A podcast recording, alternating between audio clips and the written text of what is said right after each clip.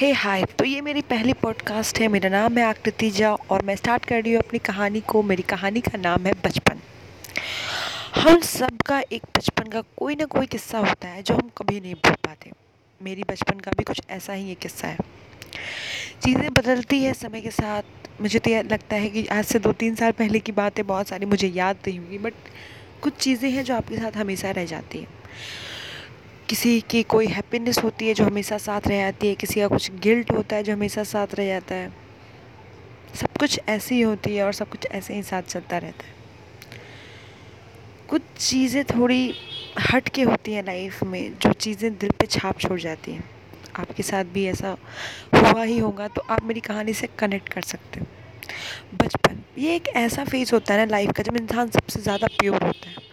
तभी ना हमें पैसों के बारे में पता होता है, ना रिलेशनशिप्स के बारे में पता होता है। बस पता होता है कि खेलना है, कूदना है, खाना है, सोना है, पढ़ना है, लिखना है, बस लाइफ इतनी सी है।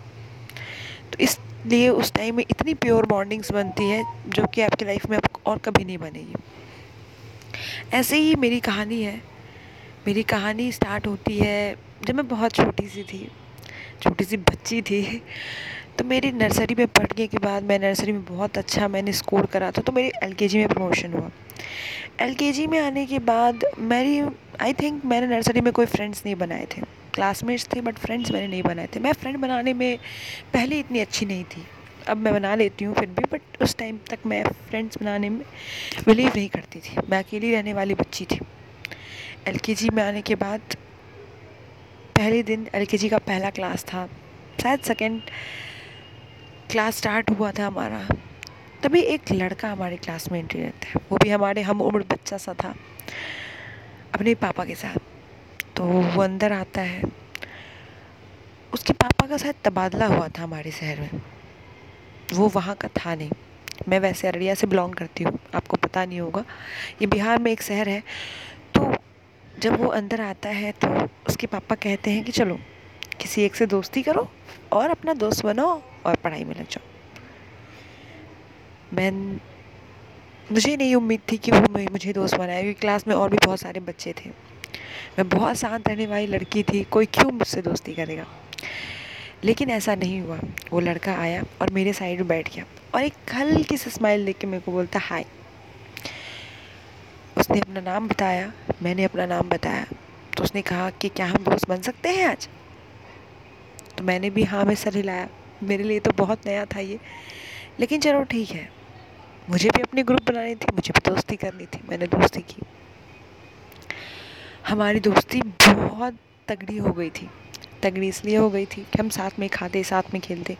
अगर किसी दिन वो नहीं आता था क्लास मेरे लिए सब कुछ अधूरा अधूरा सा रहता था। और जिस दिन मैं नहीं आती थी, वो मुझे सामने फ़ोन किया करता था कि यार, तुम आज क्लास नहीं आई? क्यों? तो चीज़ें ऐसी ही थी। ये दोस्ती दोस्ती दोस्ती दोस्ती, इतनी प्यारी दोस्ती मैंने मैंने लाइफ में कभी, आज तक की लाइफ में, इक्कीस साल की हो गई हूँ, मैंने ऐसी दोस्ती कभी किसी के साथ नहीं करी। फिर हम यूकेजी में गए, बच्चे जब धीरे धीरे बड़े होने लगते हैं और जब उनको बाहरी चीज़ों का पता लग जाता है तो फिर उनका बिहेवियर बहुत डिफरेंट हो जाता है। इसलिए कहते हैं बचपन में हम बहुत प्योर होते हैं। यूकेजी में आए तो हमारी दोस्ती ऐसी थी कि मैं नहीं चाहती थी कि उसका कोई और दोस्त बने, वो नहीं चाहता था कि मेरा कोई और दोस्त बने। हम दोनों एक दूसरे में ही खुश थे। जब मैं यूकेजी में गई तो उसके और भी दोस्त बने। दोस्त बने और वो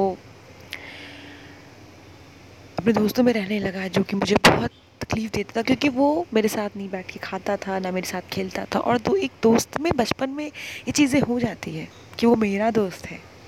तो वही चीज़ मेरे अंदर भी थी कि वो मेरा दोस्त है।